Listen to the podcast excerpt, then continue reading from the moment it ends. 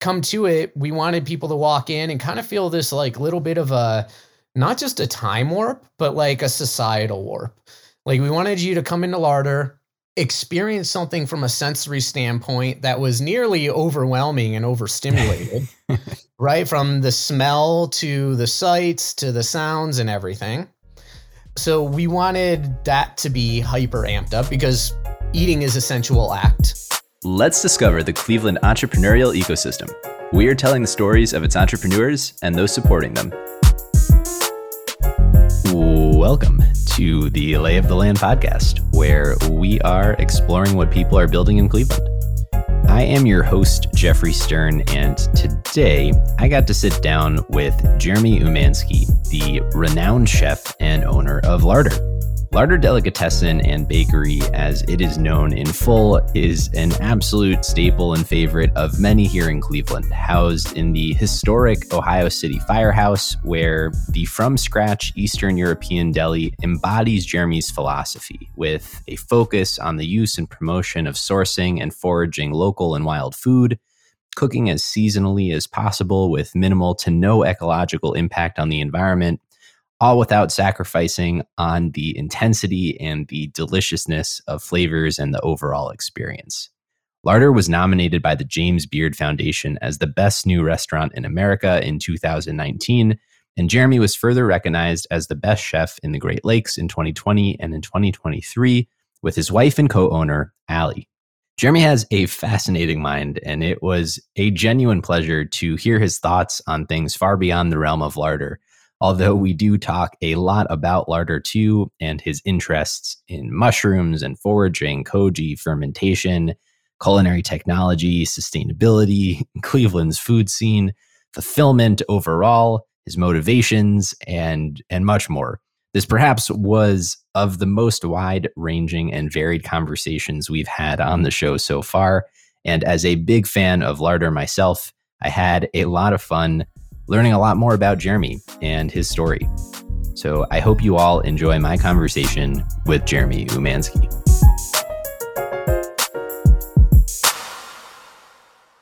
The closing question that I will ask everyone who comes on the podcast is for their favorite hidden gems in Cleveland. And in my back of the napkin math here, my feeling is that perhaps we've got the Cleveland Metro Parks as the most widely loved gem. I'm sure. Which is like, duh, that's not really a hidden gem, yo. Well, I'm okay when people call it out because it is pretty amazing. But I think the close second right after the Metro Parks might be Larder. Oh, man. Well, people, you know, myself included, really love Larder. And I don't know if it is so much of a hidden gem anymore since you had started it. But to start, I did want to, you know, let you in on this fun statistic. Thank you. Because there's a lot of love for Larder in the community. My light's a little washed out here, but I'm sure I'm blushing as red as my flannel is. So thank you. So yeah, with that preface, you know, I'm very excited to learn more about your own story and about the story of Larder and, you know, how it came to be, you know, one of most beloved Cleveland gems. Yeah, that's a really good question. How did it come to be that? Yeah. And maybe just to set the stage before we dive into all of it, you know, assuming someone tuning in has never heard of nor been to Larder before, you know, what is Larder? Maybe let's just start with that and we'll go backwards. Yeah. So Larder is an Eastern European Jewish deli. That being said, those have been many things in America at different points in time. Mm. So we wanted Larder to be reflective of one you would have found sometime in the 19th century, as opposed to the 20th or even the 21st century. So from an aesthetic standpoint, Larder is in a building, a pre-Civil War building that was opened in 1854. So they started construction on it considerably before then. It's in one of the older parts of Ohio City that was existent before Cleveland annexed Ohio City and they became one city. So we kind of, you know, did that sort of neighborhood building. You know, we wanted to find things of that time period. And then we walk in, you know, Larder, we retain as many original materials in terms of like wood and the molding and the walls and stuff as we could from the time period. And then things that we had to bring in, like some of our shelving, our bookcases, that sort of thing, we found things of that period or within it that we could bring in. And the idea was for someone to walk into a space that was going to be brand new and feel like it had potentially been there for 100 years already. I think we did a pretty good job with honing in on that. I would say so, yeah. I mean, it has a pretty unique aesthetic and just feel to it. And then the whole structure, I mean, the Ohio City Firehouse is kind of this like iconic building. Yeah, I mean, it is in itself. So, and we wanted to honor that too. So it's really interesting that firehouse, at least in relatively modern times before it was decommissioned. So it was decommissioned at the bicentennial in 76. The crews that were working in there were known for their cooking. And they would have like these open party, they'd open the doors and like be cooking, and they had picnic benches set up on the patio there, what we have now is a patio, and they'd eat out there and people from the neighborhood would come eat out there. I'm also told that this group of firefighters of that time period, kind of like a 30-year block leading up to the house being decommissioned, was relatively known as like a good times party house. So they had a good time there. They cooked food. In fact, one of our neighbors in the area, whose father was a firefighter at that station, brought us a copy of the Sunday magazine that the Plain Dealer put out. Well, a photocopy of the cover from, I think, a year or so before the firehouse was decommissioned. This might have been from like 74, midway through the year or so. Yeah. They were on the front page of the Sunday magazine because they had just won like the National Firefighters Cook-Off for like the second or third year in a row with like their chili or something. I forget what the food item was, but they won the National Firefighters whatever.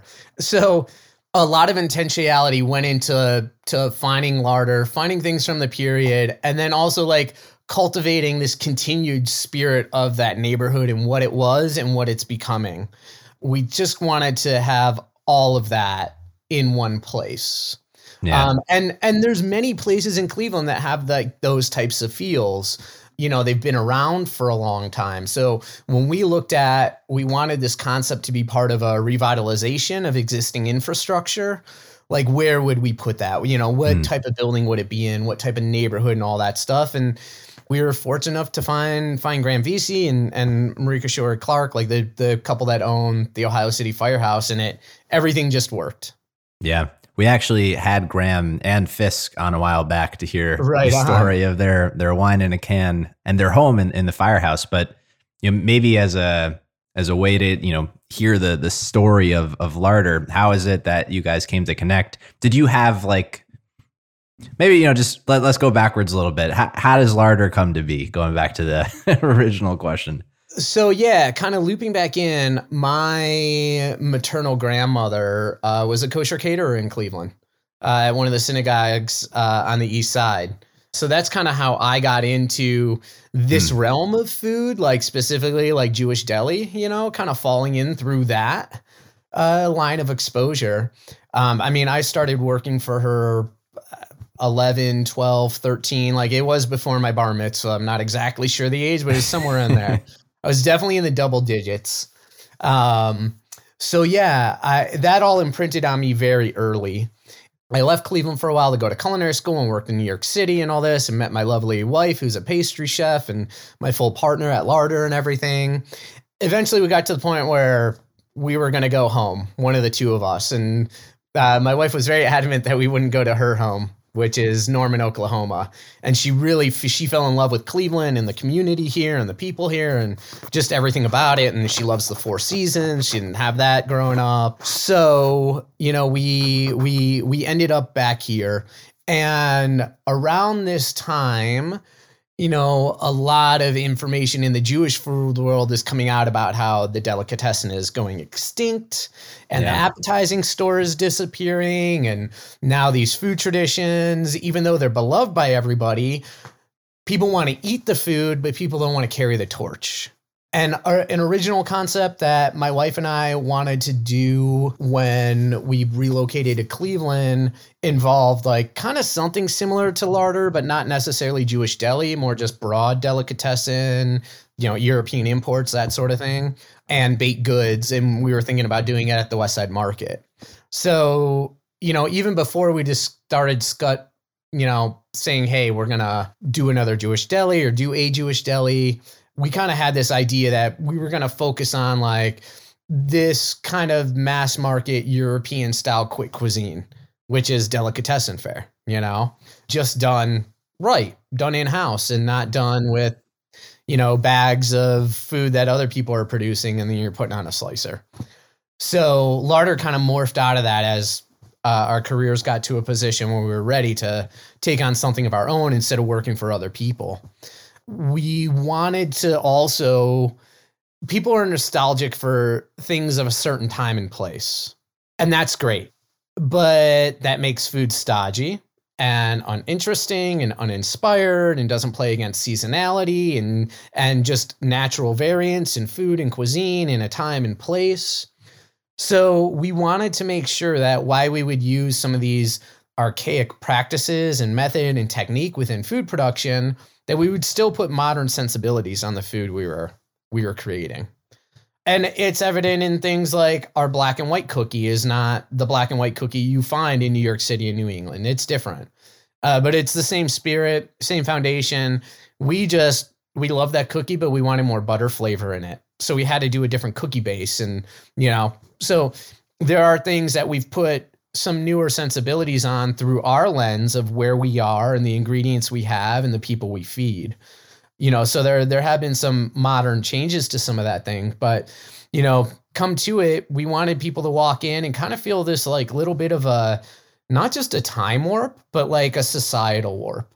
Like we wanted you to come into Larder, experience something from a sensory standpoint that was nearly overwhelming and overstimulated, right? From the smell to the sights to the sounds and everything. So we wanted that to be hyper amped up because eating is a sensual act, right? It is very romantic. It is very sensual. Whether you eat for food or you eat hedonistically, it's still a sensual act for anybody. You can't eat without engaging your senses. That's what sensuality is. So, you know, we really wanted to kind of fine tune like these foods, some of them are being forgotten and people are describing this type of food establishment at risk for going extinct. Mm. When we are going to, from a business standpoint, take a concept or mode of food or something that people don't know or is falling out of favor, that sort of thing, like realistically, how are we going to be profitable if we're opening something that's going extinct? So we had to make sure we put some of these modern sensibilities on the food, local sourcing, which is important to us, deciding too that like we were going to focus on in-house production. And if it wasn't something that we could make, we weren't necessarily going to offer it, with a few exceptions of, you know, some really specialized local producers that do a great job. You know, we decided we would, when it came to seafood, we live on the greatest freshwater resource in the world. And outside of a report that came out last week about, you know, these supposed PCBs and the concentrations of these forever chemicals, the PCBs and other things in our freshwater is way more dire than we thought it was. Outside of that, establishing a terroir for the products on our doorstep, what is here, using what's here, instead of using fossil fuels and all sorts of other inputs to like fly things from the coast and this and that. We're like, no, there's people, there's an industry here. We can support it. And by our support, we can make it better. You know, we decided we'd fine tune and dial in on all these things with our modern sensibilities and our approach to economics and food use and not throwing things out and or even composting them, like find a way to sell them, get them into people's bodies, you know, just because some old textbook says we can't eat this part of that doesn't mean it doesn't have culinary value in some other application that we can capitalize from an economic standpoint. And when we do that through our mode of cuisine, we do that with uniqueness, rarity, but also like, this is simple. We made it. We made this from ingredients that are here, that are local, with the technologies that we have here, which are very similar to what you have in your kitchen.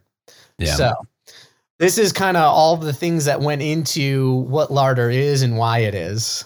Amazing. So many fascinating topics here. I'll ask you about a few of them. Sure. You mentioned, the carrying of the torch, you could have just not had that desire. Like, where did that impetus come from to be like, I will champion what is a becoming extinct concept? Sure. So, I don't know why my brain is hired this way, but, I'm wired with a profound attachment to individuals and my species, like humanity. And for whatever reason, I have a shared love for a direct individual just as much as I do all of humanity, and where I feel that we fit into the world, right? Like, everything has a natural order, a balance. Like, we've proven this with harmonization in mathematics and astrophysics, and then we see real life examples of this before our eyes, just looking out our backyard. We see, this scientific concept in play out in the real world, right? We have codified explanation for these things. So through that attachment, and through my lens of being a Midwestern Jew whose family fled persecution several generations back, whether it's the classic joked about Jewish guilt or this love I have for others and humanity, which has always been, for me as a person, has always been easier to love others than myself too. That's we all have our personal defects. So through that, I've really been like, well, if nobody else is going to do it, why? I mean, I could do it. Why not? This could work. I have a skill set to do this one thing that, in the grand scheme of humanity, let's face it, I'm part of a religious group of people, an ethnic group of people. We now know there's some DNA markers that Jews have that others don't. Let's say they're actually Jewish. So I'm literally part of a subspecies of humanity that is about to go extinct. So the more I can do in my time and place to document, to engage, to preserve some of what I think are the most beautiful aspects of my heritage and my personal culture and who I am, through the intimacy and sensuality of eating, like I said, I could do it. Why not? It just made sense with all of these things, right? With my individual burden I put on myself against a society, with my ingrained Jewish guilt, and then with my passion, my obsession, and my skill set, this is what made sense. Was the medium of expression always culinary arts? Did that develop from your time with your grandmother, or were you always just really passionate about food? Looking back, it's always been food. And as a kid, it was very extreme. I remember, I was working for my grandmother at this time, but I was not in high school yet. I don't even know if I was in junior high. I might've been in fifth or sixth grade. I heard that people eat insects, so I saved my allowance and went to the pet store and bought a bunch of crickets and mealworms, and was toasting them in the oven with spices from my mom's cabinet, and eating them and feeding them to other people. I think I read in an encyclopedia that people ate insects, and I was like, oh, this is cool. Give that a shot. I'll eat a bug. Yeah. Yeah. So, even as a kid, I was doing that sort of thing. I think I did a lot of drugs as a kid, and I had this fascination with glass and glass pipes for marijuana use and that sort of thing. But it parlayed into other types of glass, and I became really fascinated with mason jars. And I would, of course, store my drugs in them. But I don't know, 16, 17, one year I baked cakes in mason jars. I canned them too after they were baked. I soaked them in syrups and then canned them, and gave family a trio of each one, for holiday gifts. I think I made 40 sets that year. And I was like, oh, this is great. I don't have to buy people things. You can create them. Just give them food and love. People, that's really all people want. Yeah. So, you know, my grandmother was a professional cook, even though she didn't cook so much as she directed the show. My mom is a great cook. My dad would put together a great salad night. He makes good tuna salad and egg salad, and he does his salad bar, right? So he loves like dicing the peppers and opening a can of garbanzo beans and some olives, and sets up a whole salad bar, and everybody can make their own salad. Nice. So it's a little bit in the family too. You know, things get imprinted on you in an early age. And it's really fascinating too that we're in a time and place in the 21st century where I can take a feeling, an idea, an emotion, and turn it into an economic driver.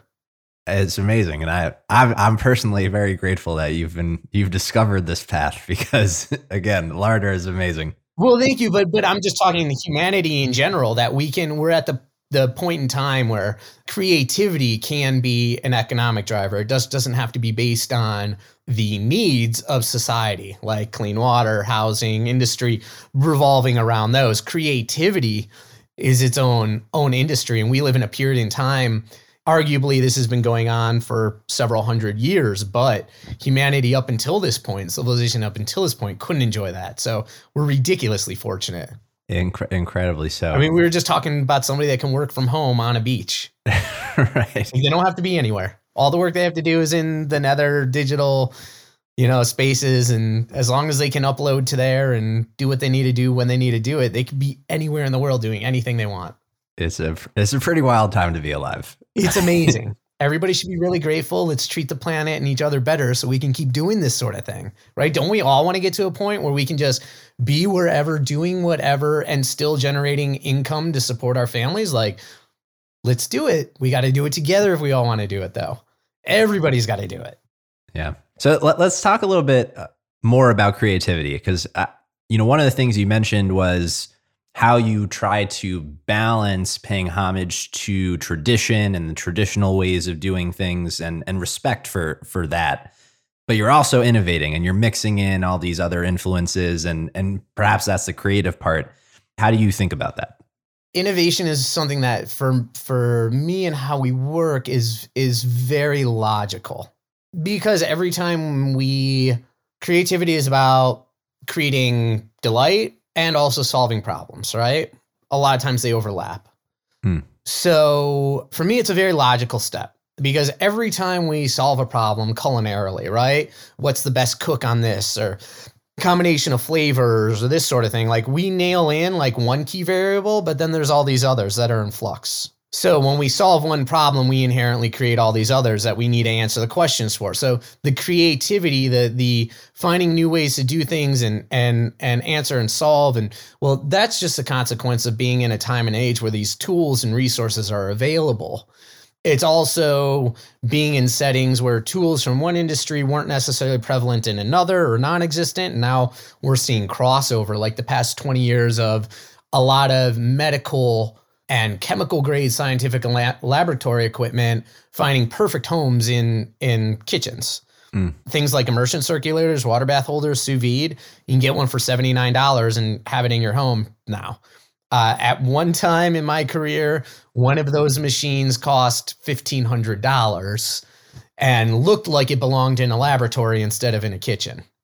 So all of this, has happened during my time and place. So creativity for us, access to simple technologies that we can, because all these complicated technologies were extrapolated from simple ones, right?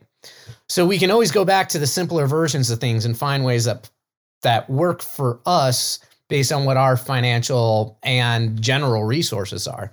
Mm-hmm. For example, I may not be able to afford the $10,000 version of a piece of equipment, but maybe the $1,000 one can do the job I needed to do up to a certain level that's good enough for our quality standards. So, these are things that we dissect, that we look at, and it's not necessarily about making things exciting and new, but for us, it's always about making things more delicious. And in an economic standpoint, it's about efficiency too. So for example, if I invest $2,000 in a piece of equipment called a rotary evaporator, which allows me to remove, it's a distillation machine, but the distillation, we often think alcohol. I can distill water out of something. So for example, if I were to make a demi-glace, which is a sauce we use a lot, demi-glace is simply stock, a lot of stock that's been cooked down to so little. Like we're talking at the restaurant, when we make demi, we will cook 5 gallons of stock down into 1 quart or 1 pint. We remove that much water. Yep. So when we do that in an open pot, it takes a long time. Someone, especially as it gets down to the bottom, when there's a lot of solids in there and things can burn, it has to be nursed. Someone can't walk away from it. It's very sensitive. This is hours of work.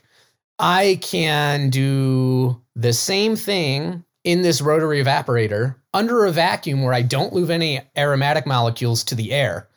So I can keep them all in the food itself.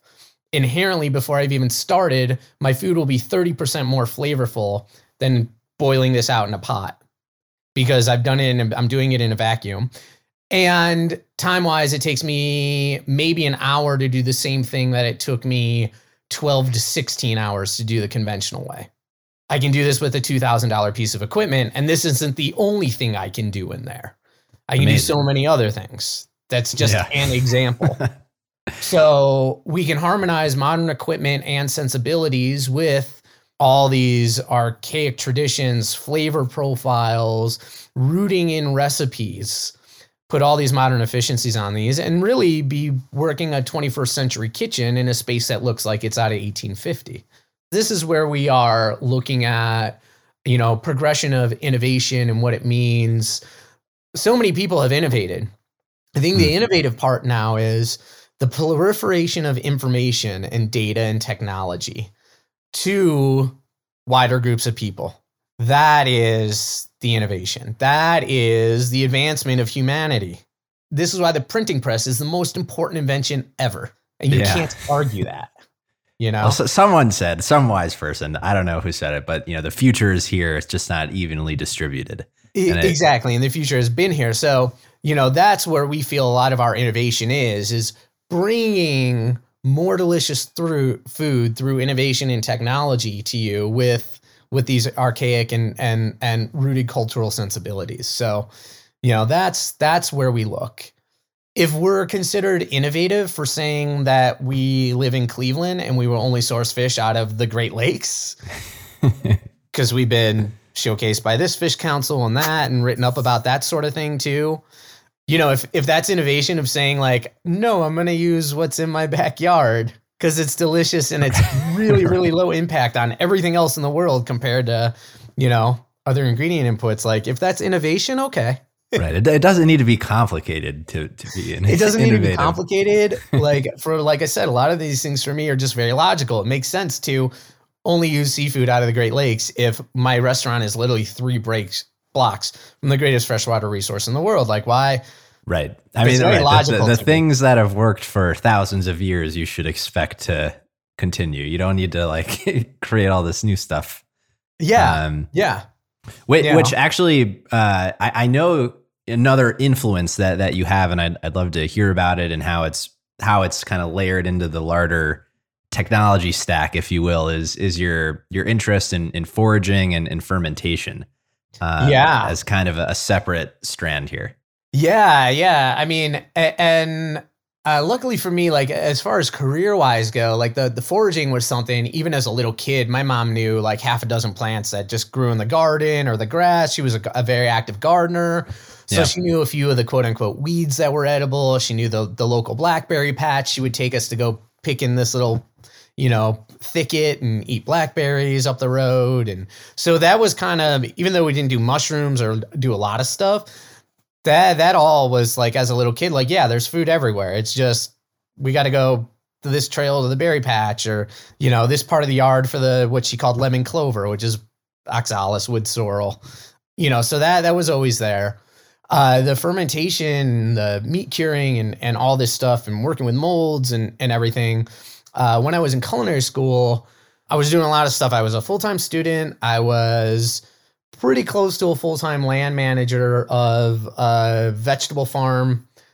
that did a lot of work with the state ag school in New York, which is Cornell. So we did like seed testing of new hybrid varieties, but we also did seed saving of old heirlooms and all this stuff in between. So I'm like working with like plant development for like flavor and taste. I'm working with a mycologist because we were like, well, what if farmers learn how to identify like 5 species of mushrooms concretely?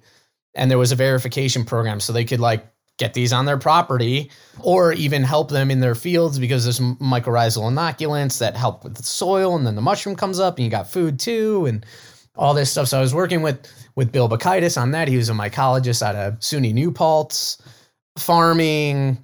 And at that same time, I met a gentleman named Sandor Katz. Sandor's not a chef. He actually was, he worked for the city of New York in like urban development or something like that, urban planning. Mm-hmm. And a series of events in his life brought him to fermentation. And he is now known as the inspiration. I know he hates the term grandfather or godfather, but many people consider him that of the modern fermentation revival and movement we've seen over the past 20 years. At least in the Western world, it can be taught, you know, brought back to Sandor and his writings and everything he does. So I was literally doing all these things at the same time. I was killing animals on farms, or slaughtering animals on farms and butchering them and learning about charcuterie making and aging meat and all this stuff. And it all happened as I was getting this formal culinary education. And it just made sense to me that like all these things go hand in hand. They all synergize with each other. They all go hand in hand. One technique can benefit another. And over time, you know, we've developed something where like, and now I'm running a restaurant where our food cost hovers around 17%. The industry restaurant standard is 33%. Wow. Yeah. Now my labor's through the roof because we do all these things to work with ingredients, but just through synergy of technique and byproduct or leftover amounts of something from one recipe or yield can feed into something else and transform with time and some microbial activity and a little bit of salt. You know, we're able to pretty much not throw anything away, or I should say we don't even throw organics away. We compost them, but not even compost organics until we've gotten a multitude of uses amongst many different components of any different ingredient. So that's I guess the non-hour lecture version of kind of how all that met and harmonized together and like why Larder is the way it is. And that was all imprinted on me very early in my formal career as a chef. And it all just, you know, connected so many dots all at once. I mean, literally it sits at the intersection of all your experiences and interests, and it's the manifestation of it in some ways. Yeah, and from a historical context too, and places where these types of food production are still just very widely and overtly produced as opposed to being like specialty products like they are in some parts of the U.S. You know, these are all like normalized, widely accepted, widely distributed foodways. So it shouldn't, you know, we're not doing anything new per se. We're just doing things a little differently, as we should be. Right. What does the commitment to using local Cleveland produce actually look like? How do you go about sourcing and thinking about, you know, the kind of ingredients that you have available and that you want to use? Yeah. So we have 2 tiers of sourcing based on seasonal availability. We have our first tier of sourcing, which is direct with the producer, in season, Odyssey, whatever it is. And we've worked with farmers and different organizations to do different things. So like, for example, Ohio City Farm, we bought out, 200 roughly pounds of carrots from them. They agreed if we bought it out at a certain price point that through the winter, they could store it in their cooler on the farm. And once a week when I need 30 pounds, I can just text them and somebody comes up. So, and we've done that with many different farm partners for many different ingredients. Yellow House Cheese, which is in Medina County. We bought out the remainder of their turkey flock after Thanksgiving. So we have, 50 locally raised turkeys that are nice and big. They're all like 30-pound humongous birds. And once again, they have them on their farm. They have cold storage. So, it's not peak freshness, right? But these animals were raised by those people, went to the processor. The processor froze them on site, and they've been they've been preserved in that state, you know, since they were slaughtered. So, you know, this idyllic of like, well, let's kill the animal and then serve it right away. It doesn't work that way, you know, for many, many reasons, because essentially too, and as far as animal slaughter is concerned, fresh meat is not good tasting for various reasons because of different enzymatic changes and fluid flush out of the body and all these things. There's flesh actually has to go through kind of like a little bit of a resting period before it's actually meat. Otherwise, it tastes like flesh, and most of us do not like that taste.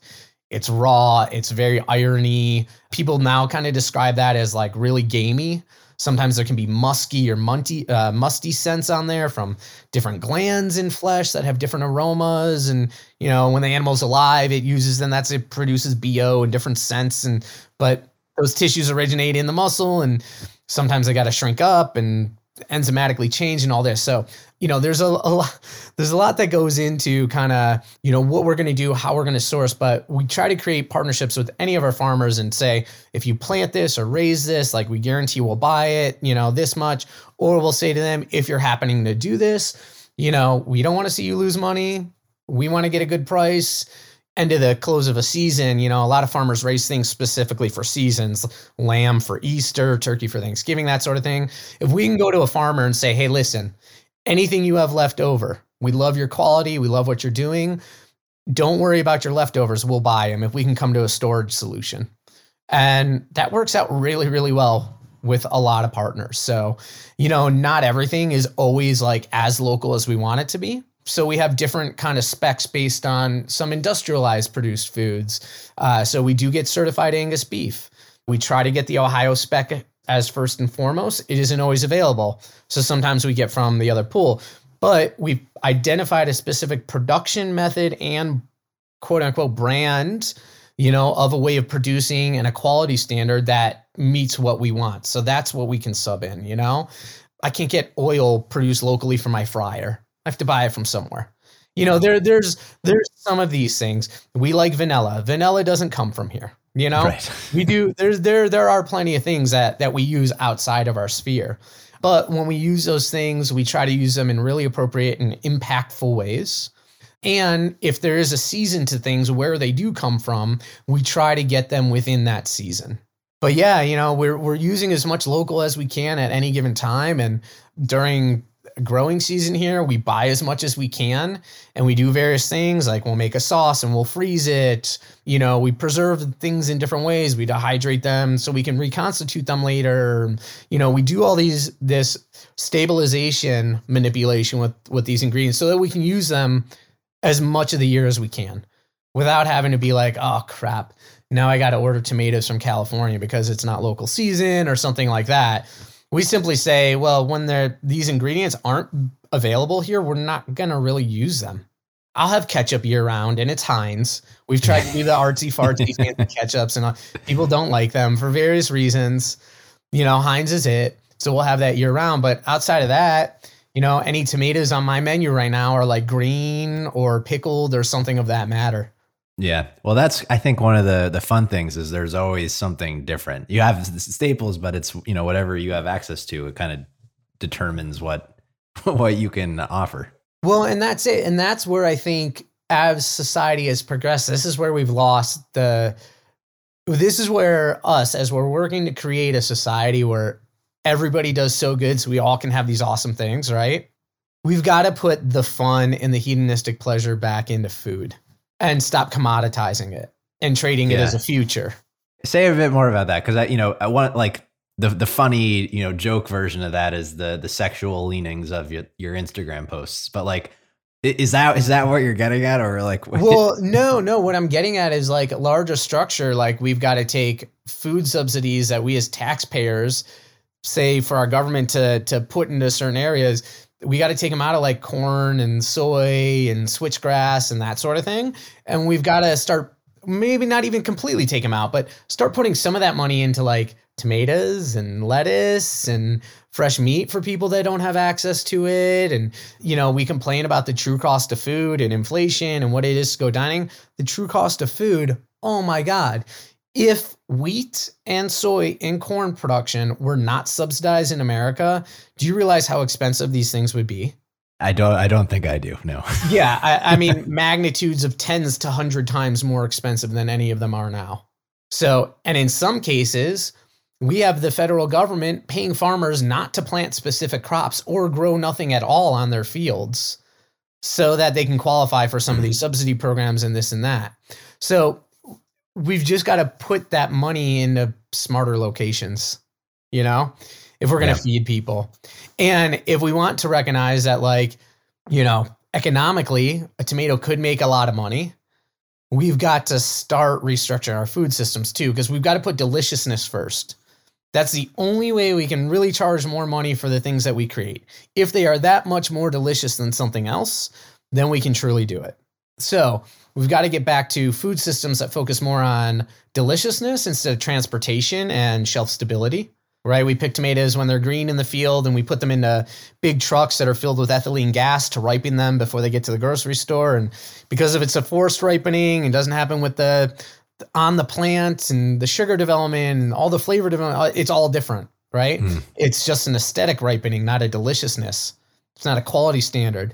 It just means we can ship them without bruising them when they're ripe and soft and everything and get them to the market and make our money. Well, if we kind of realize that we should probably eat as seasonal as we can based on where we are, and we can enjoy foods from other places, you know, as kind of a treat or not a normal thing all the time. You know, we can still have our Great Lakes version of cuisine from Oaxaca with some preserved tomatoes instead of some fresh ones. Like we can still create those great tacos and all that stuff here. We just have to think about how we're doing these things differently and use what we have, right? Or create great systems that are going to allow us to have more without doing any damage to the outside world. Simple things like putting covers on our crops, literally putting a blanket on your crop, will allow you to grow lettuce in Cleveland right now. It's that simple. And maybe a little space heater if your garden's big enough, you know? So very simple, straightforward technologies. Like we can do that. We've just got to start reevaluating all this stuff from the top down. And these are big conversations, and they're going to take a lot of combating different special interests for various reasons. And what you have to understand is access to good, clean, fair food is an inalienable right for any individual.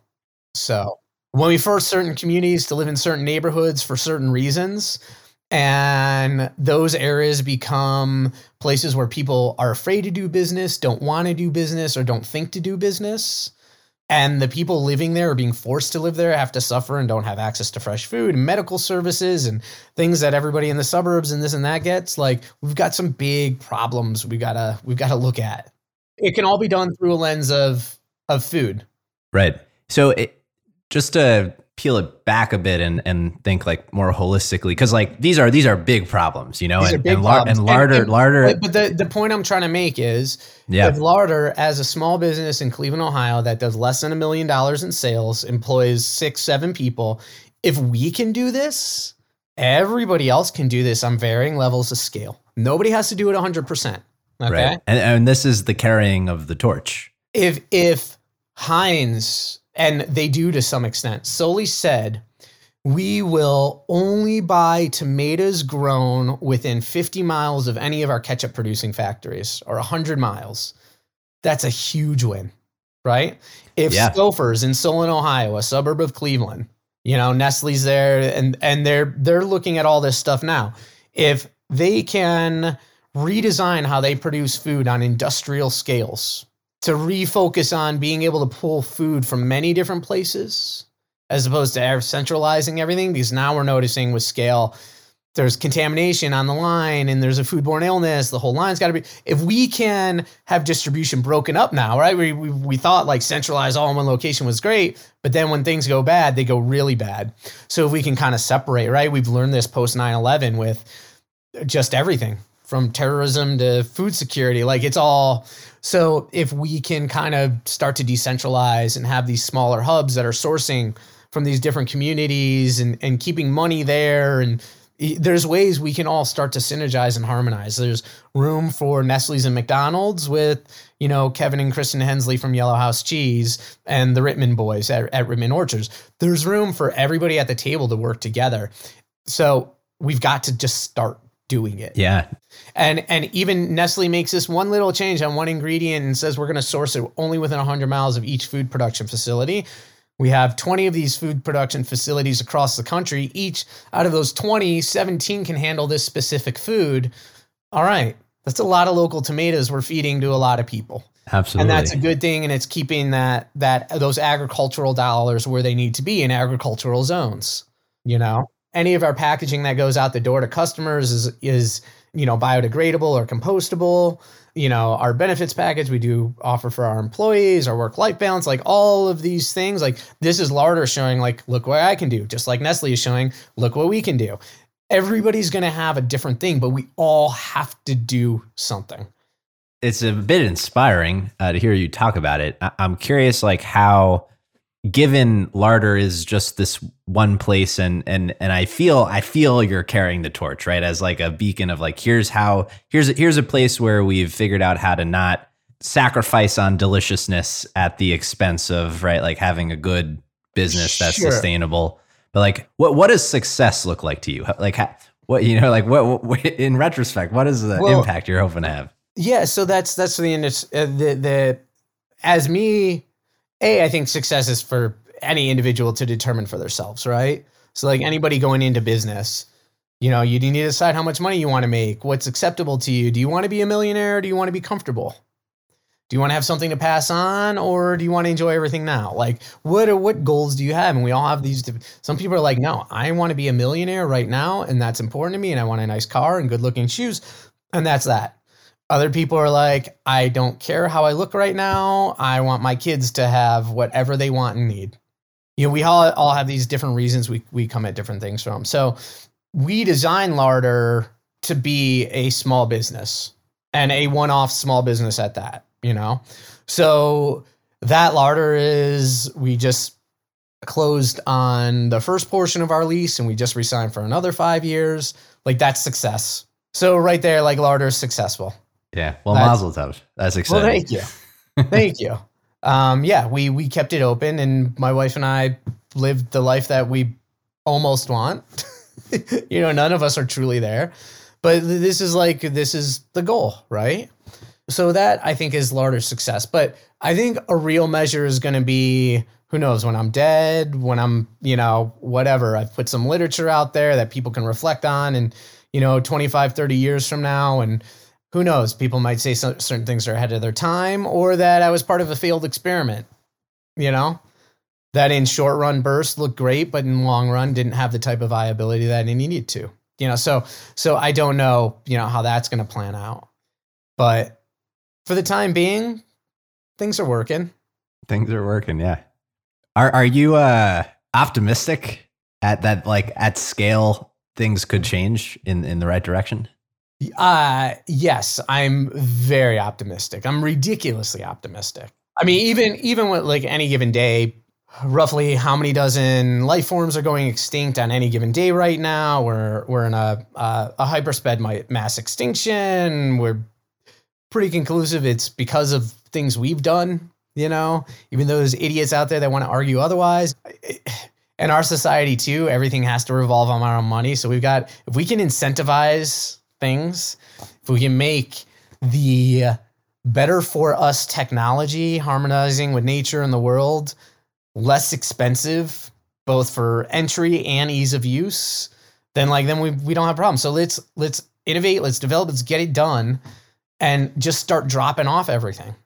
You know, like we know what to do, and we have a lot of ability to do it. It's just got to be done. Everybody's got to do their part. That's it. You know, and some people only care about themselves, and that's totally cool.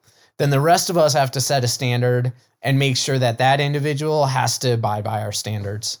Clean energy, sustainable agriculture, whatever it is, universal healthcare, who cares? You know, pick an issue. But we just got to start doing this. I don't want to hear things like, why Cleveland, or what, you know, things like this happen in Silicon Valley, or this or that, or, you know, it's like, no, like, yeah, what do you mean why Cleveland? Why not? Why not here? Why not do these things here? Why not be a model for other places, cities similar to us, other places around the world? Why not? Let's just do it all. Yeah, that's a good mentality. I like that. Yeah. So I'm optimistic things will happen. As humans, we have a limited lifespan. So a long time to us is not a long time in the sense of... Yes, none of us make it out alive. The cosmos, right? So I always have to think about this because I'm like, this is going to take like the next 20 years for this and that. And we've got the nonprofit project we're working on. You know, we're not going to see results for 20 years from a certain thing. But we got to start it now if we want to see it to come to fruition and, you know, work. And it seems like a long period of time, but it's not a long period of time. So I think we just have to constantly just step back from the progression of time through our eyes and look at it more on a cosmic scale. Because then this whole question, where do we fit in the world, the universe, we're exploring James Webb Space Telescope, looking as far back in time as and where are we in all this and what happens and you know, we really just start doing stuff right now. Just work on it, just get it done. Let's change things. Let's make a difference. Let's clean things up. You know, you may not get to enjoy it, but many people after you are going to. Yeah, it's a humbling perspective. Yeah, as opposed to destroying everything now and not leaving anything. I, for one, would like to see humanity grow and prosper to a level where every single human across the planet, their needs and even some of their wants are met at a basic level. Think of any advanced civilization we would come across, you know, as we're gazing out into the stars and exploring the cosmos and this sort of thing. Your envisionment of how advanced they are is right out of sci-fi movies, and they got fancy ships and artificial gravity and food and breathing, and they can fly here. We can have this shit.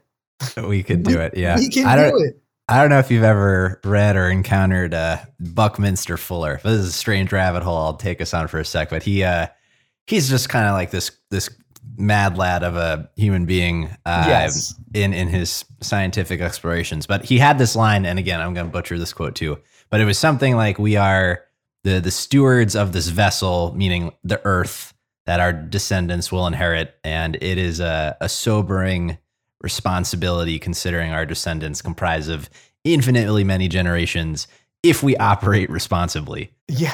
But only if we operate responsibly. Yeah. Yeah. It's I got an oil change this morning. I'm talking to the mechanic, and he said something about, you know, the futuristicness of some of the new cars, and even for them, that none of the pop-up screen technologies, the car makers aren't designing them intuitively for people that really control the car and the mechanics to work on them and stuff. And I was like, yeah, and Back to the Future 2 said we'd have flying cars by now. Where are they? Well, we do know, there are some small car-esque vehicles now you can buy and fly around. They do exist. And we can get to that future of those flying cars, but we gotta buckle down. We gotta get together. Buckle down. We gotta make sure that every person's basic needs are met, so that we can all not worry about this shit and be really productive. And everybody start working on the flying cars. Everybody start being able to, you know, create and innovate in anything they want, because they're being housed, fed, and cared for. This is what we need to. We got to lift up, the base level of acceptability in society is what we have to do. I love it. Yeah. And we can do it through conviviality, food, and just having a good time together. Yes. Yes. I don't know. I like these detours, but I'll bring it back to Larder for a sec. Yeah. And I don't know, like we were talking about at the beginning, you know, it's not so much of a hidden gem anymore. And even, you know, outside the kind of joking nature of that, you know, you've garnered some real recognition in the industry and in the space. And I'm curious, what are the biggest, you know, misconceptions maybe people have about, you know, what it is that you're doing, and what has surprised you most about this journey so far in the creation and building of Larder? I happen to be born in a time and place where the food traditions that I think are most delicious have been largely forgotten about in day-to-day use. Just how our society's evolved, right? We've evolved enough careers that people can focus on creative, scientific, and artistic and economic pursuits solely for enjoyment or to make money from. We no longer have to worry about do I have enough wood to start a fire to cook dinner tonight? You know, and keep the house warm. you know, or hunting an animal and making clothing from the skin. Like, we don't have those kinds of worries anymore, you know? So yeah. we can focus in on these creative things. So I look back and I'm like, I'm just doing things that other people have done. Yeah, because everybody forgot about all this stuff. They think it's new and exciting, unique and special. So every day I'm just like, you can do it too. Like, this is like the root of my ethos of cooking and, you know, working with food and being able, because cooking is not just about cooking. There's so much tied to cooking for an individual. Okay. Economic responsibility, like having to budget and feed yourself, understanding basic biological principles. How is it? Do I know if this is cooked right, bad? Does it smell off? Has it spoiled? Is this good for me to eat? You know, like those basic things, right? That we all take for granted, especially with refrigeration technology that wasn't even, I just read an article this morning that refrigeration technology in China wasn't widely available, did not hit 70% of households or above until 1981. Wow. Refrigeration's pretty new, you know? So like, yeah. You know, these basic things, you have your economic responsibilities, things like time management, basic use of biology and organic chemistry, like all these are all happening every time you cook. You know, it's a interdisciplinary science and art and craft. So I like to sum it up with, like, you can do it too. You know, if I can do this, and keep in mind, I was born with a club foot. I didn't walk on fully on my own till, you know, I was a few years old, had braces and stuff up my legs, student with learning disabilities. So I had like tutors and had to go to special classes all through elementary school, middle school, and high school. Like, if I can do any of this stuff and people are like, there's this world-class, what, like, you can do it too. So it kind of, you know, I'm in recovery from drugs and alcohol. Like, I've got a lot of, I was born a cripple with learning disabilities and I'm an alcoholic. Like, odds are against me. So if I can do this, you can do it too. Well, thank you for sharing that. It's very cool. And, yeah. And Larder is amazing. So, well, thank you. You know, I really think, you know, some of the things that Larder is doing too. So we use, the core of our cooking is based on the use of naturally occurring enzymes. Enzymes are like these Pac-Man powerhouses that create all these actions and reactions in the world, okay? On chemical levels, very small levels. The next, I think, phase of cooking in the 21st century is going to be enzyme optimization. Because through this and through this type of cooking, we can create to infinity based on whatever expression a chef wants. And we can actually create food that's more flavorful, more delicious, and has more bioavailable nutrients for our bodies to use instead of ones that can potentially just pass through us. So we can help create diets that are more nutrient dense, essentially, allowing the body to absorb more nutrients in a food that it normally couldn't work out of a food. So in actuality, in the long run, people actually have to eat less food from a volume standpoint, because we can unlock all these things in the food on a microscopic level that our bodies really need and that maybe we don't get or get enough of, these sorts of things. So I really think the next 10 years, refocusing on techniques that take advantage of using these enzymes, whether they're found inherently in an ingredient or added through most commonly different types of molds and fungi and single-celled, you know, beneficial bacteria have them. That is going to be the biggest thing in cooking, I feel, in the next 10 years. And that's where we are rooted within our cuisine. Yeah. You know, we've hit every order of magnitude in this conversation, from the cosmos at a macro level to the micro, you know, biological underpinnings of it. Yeah. So my problem is I think about all these things all at the same time constantly. So I'm like, honestly surprised I ever get anything done. Yeah, well, let's bring it to Cleveland as we wrap up here. At you know, what a lovely place! Isn't Cleveland amazing? Frankly, we need more of that kind of championing spirit. I think there's a I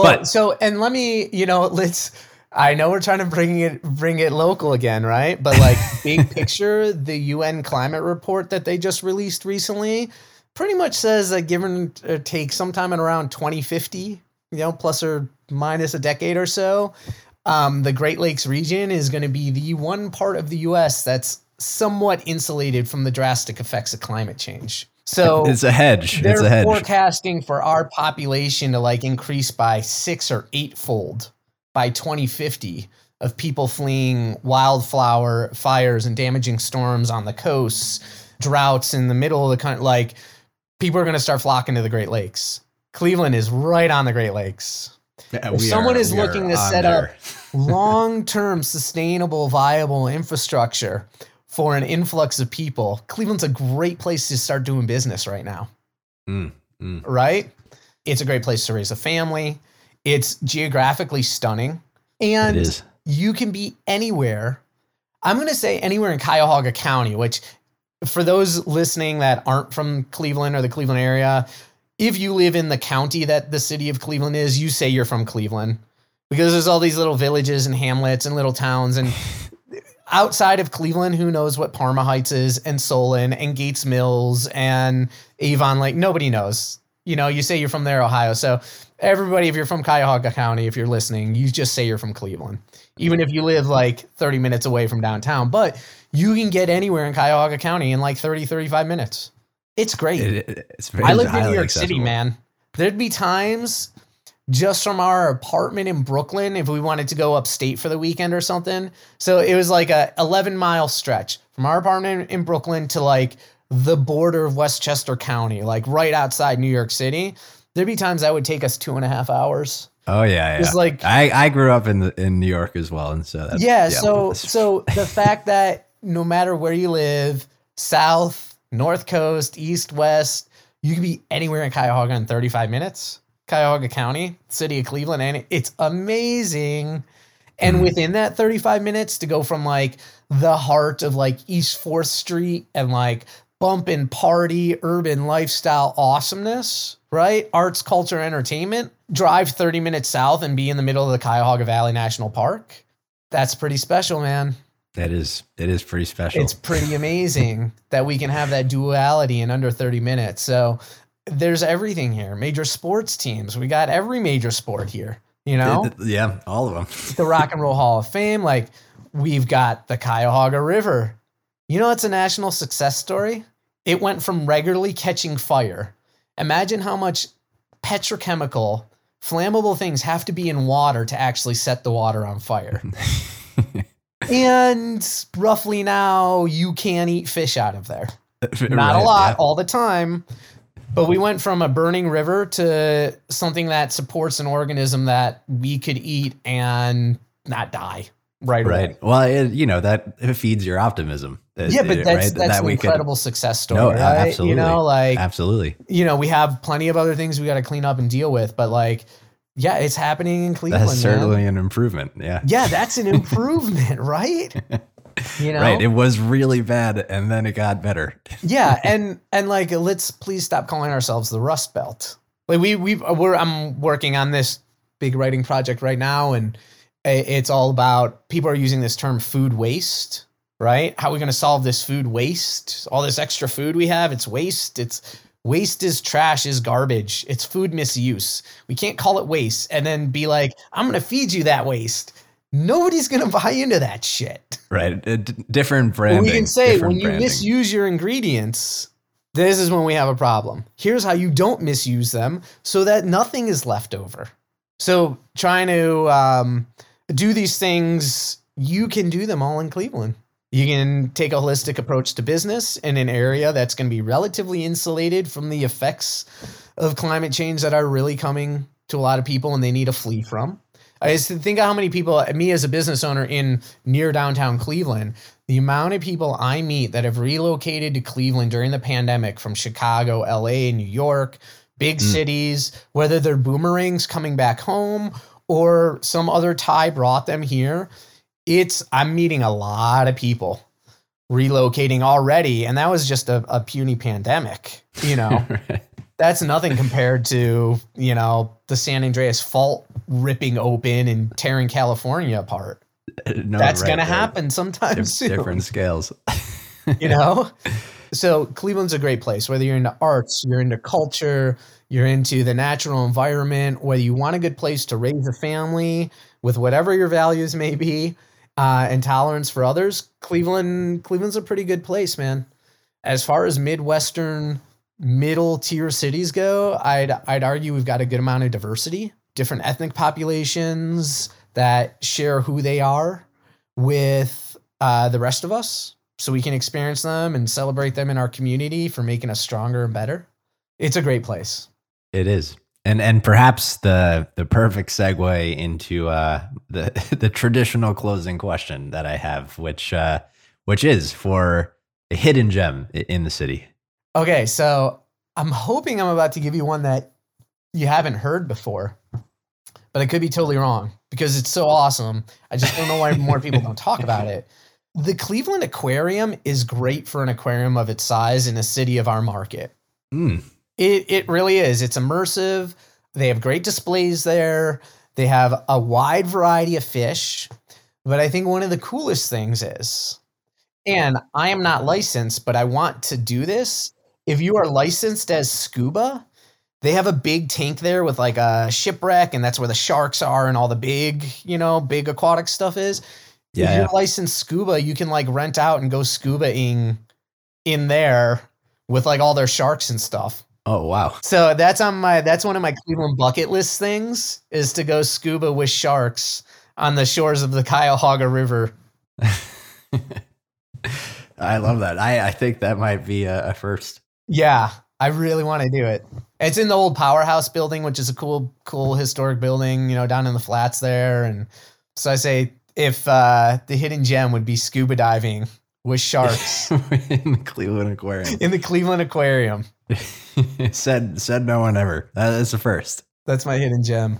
There's so much good food out there. I talk about food so much, so I didn't want to give you a restaurant or anything. Yeah, we could do a quick lightning round if you want, but I'm all about it. We can do that. I got a few more. So minutes. just a quick lightning round here, and we'll do Cleveland food. Yeah. What is your personal favorite meals? Top five. Recently two that have stood out. Cordelia doing the chef's menu there, which is down on East 4th, and Andrew Watts and Chef Vinny Cimino. Awesome. And then out in Mentor on the Lake, Ninja Sushi and Hibachi. Oh yeah. I forget. I think it's like Tuesday, Wednesday night. They offer a chef's omakase, which is a tasting menu. And it can vary from $100 to $150 a head, depending on what's in season and what the chef's making. But you cannot find a dining experience like that any closer than Chicago or New York City. And definitely not for that price. It's incredible to think in Mentor on the Lake, there's this chef that's making some incredibly, incredibly progressive, contemporary Japanese cuisine in like a little strip mall next to a Dairy Mart. It's incredible, yeah.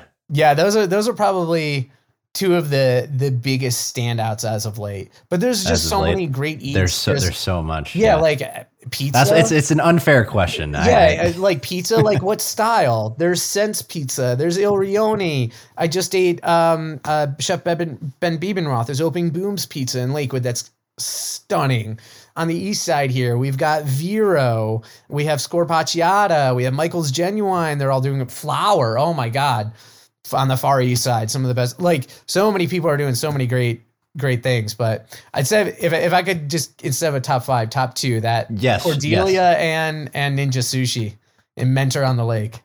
And then maybe one more, which is, what are you most excited about from the Cleveland food scene going forward? Overall, what I'm generally most excited about is that you can go almost anywhere in America and find a world-class meal.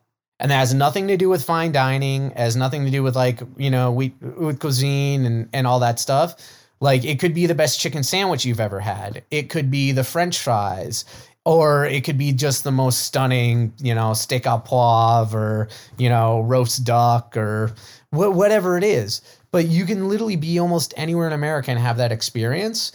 And what I'm most excited about is, more often than not, some places you really have to seek it out, and whether it's well known or not, more often than not, I can blindly go into some place in the Cleveland area and have what I consider someone who's creating food at the top of their craft with skill, love, attention to detail, no matter what they're making. I find that more often than I don't find that. And that's what I'm most excited about in Cleveland, right? Like, yeah. You can only get off the ground as far as the bottom rung, or the chain's only as strong as the weakest link, you know, that sort of thing. So seeing that more often than not, I can get, and world-class food, I means like food cooked passionately by consummate professionals, right? That's what I mean. People who are putting their all their resources, financial and internal, into that, making something beautiful, whatever it is. More often than not, I go into a place in Cleveland and that's what I find. So my prediction is more and more, that's more of what we'll find. And eventually there's not going to be any of this talk about what's a Midwestern diet. They're all eating cheesy potatoes and chips and, you know, they just eat beef and corn, you know? Yeah. It's going to be like, no, man, like we're as much of a melting pot and as much as a metropolis and, you know, we're as metropolitan as any other of the big areas, you know, and we're as off the grid as all the small areas. And we've got it all for everybody. That's what I'm super excited about. It is very exciting. And with that, I feel though we have to do a better job with our branding and championing of the Polish boy. That is a good sandwich, and I don't think it gets the respect it deserves. It's a great sandwich. It's more than a good sandwich. The problem is I don't think a Polish boy is as uniting in Cleveland as it once was. So you used to be able to get it at a soul food cafe or at an Eastern European place and everything in between, you know? And I used to find like Polish boy flavored pierogi and that, like, I don't see a lot of that stuff anymore. I don't see the Polish boy isn't. And I think what it is we all have this ethos of like what the Polish boy is, who made it, what it should be, that like anytime anybody does their own spin on a Polish boy or just makes a Polish boy that they would like, everybody's like, that's not a Polish boy. So stop fighting amongst yourselves. You know, we don't all have to be best friends. Rally behind the Polish boys. Yeah, we all don't have to be best friends, but we've got to know each other and get along enough that like if I happen to graze your arm when I'm walking past you, you're not going to be like, "What's up, bro?" You're going to be like, "Oh, excuse me." So yeah, the Polish boy definitely needs like major uplifting, but I think that's one of the problems. For whatever reason. And I don't feel that any other food in Cleveland is judged as harshly. Yeah. I mean, maybe it's because I don't know where the name comes from at all, but it is a Cleveland food is my understanding. Yeah. Like the name kind of comes from the hot dog you use is called a Polish sausage. And a Polish sausage in the Midwest is an all beef sausage that was heavy on black pepper and other spices and a natural casing. And they're a bit bigger around than a hot dog. So Polish sausage is a style of sausage that's made in like Poland and Germany and Ukraine. Just here it became known as the Polish sausage for some reason. And then someone made a Polish boy, you know, I forget what restaurant was first. I used to know all this. It used to be locked in here. It probably still is someplace. Somewhere. We're the first restaurant to do it and popularize it. And I mean, it's just a brilliant food. Amazing. Yeah. Really, really good. Yeah. Yeah, it's fantastic. So, Jeremy, I really appreciate you coming on and giving us your musings and perspective on life and Larder. This was awesome. I hope it was everything you expected, Jeffrey. Thank you for your time, man. So much more. Yeah. If folks had anything that they wanted to follow up with you about, I mean, other besides going to Larder. Yeah, just come to Larder and say hi. Yeah. Perfect. That's all I got time for now. I'm like, I do all the social media and everything. And I'm like, a requested message. I don't even open. I just can't even get to you right now. Yep. Yeah. Well, we'll come say hello. Say hi. I'll shake your hand. We can talk, maybe sip on an egg cream together and, you know, it'll be all good. Well, thank you again, Jeffrey. Thank you, man. That's all for this week. Thank you for listening. We'd love to hear your thoughts on today's show. So if you have any feedback, please send over an email to jeffrey@layoftheland.fm or find us on Twitter @podlayoftheland or @sternjefe. If you or someone you know would make a good guest for our show, please reach out as well and let us know. And if you enjoy the podcast, please subscribe and leave a review on iTunes or on your preferred podcast player. Your support goes a long way to help us spread the word and continue to bring the Cleveland founders and builders we love having on the show. We'll be back here next week at the same time to map more of the land. The Lay of the Land podcast was developed in collaboration with The Up Company, LLC. At the time of this recording, unless otherwise indicated, we do not own equity or other financial interests in the company which appear on the show. All opinions expressed by podcast participants are solely their own and do not reflect the opinions of any entity which employs us. This podcast is for informational purposes only and should not be relied upon as a basis for investment decisions. Thank you for listening, and we'll talk to you next week.